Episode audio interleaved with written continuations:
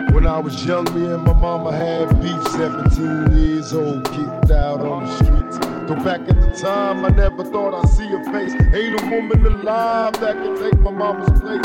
Suspended from school, I'm scared to go home. I was a fool with the big boys breaking all the rules. Shed tears with my baby sister. Over the years, we was poor than other little kids. And even though we had different daddies, the same drama when things went wrong, we blame mama. I reminisce on the stress I caused. It was hell, hugging on my mama from a jail cell.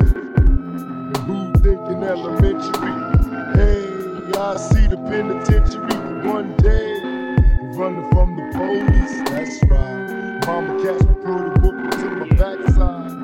And even as a crack fiend, mama, you always was a black queen, mama. I finally understand for a woman it ain't easy trying to raise a single mother on welfare. Tell me how you did it. There's no way I can pay you back. But the plan is to show you that I understand.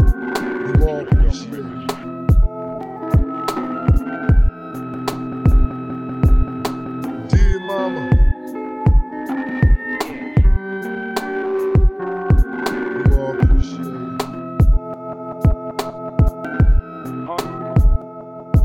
You all appreciate.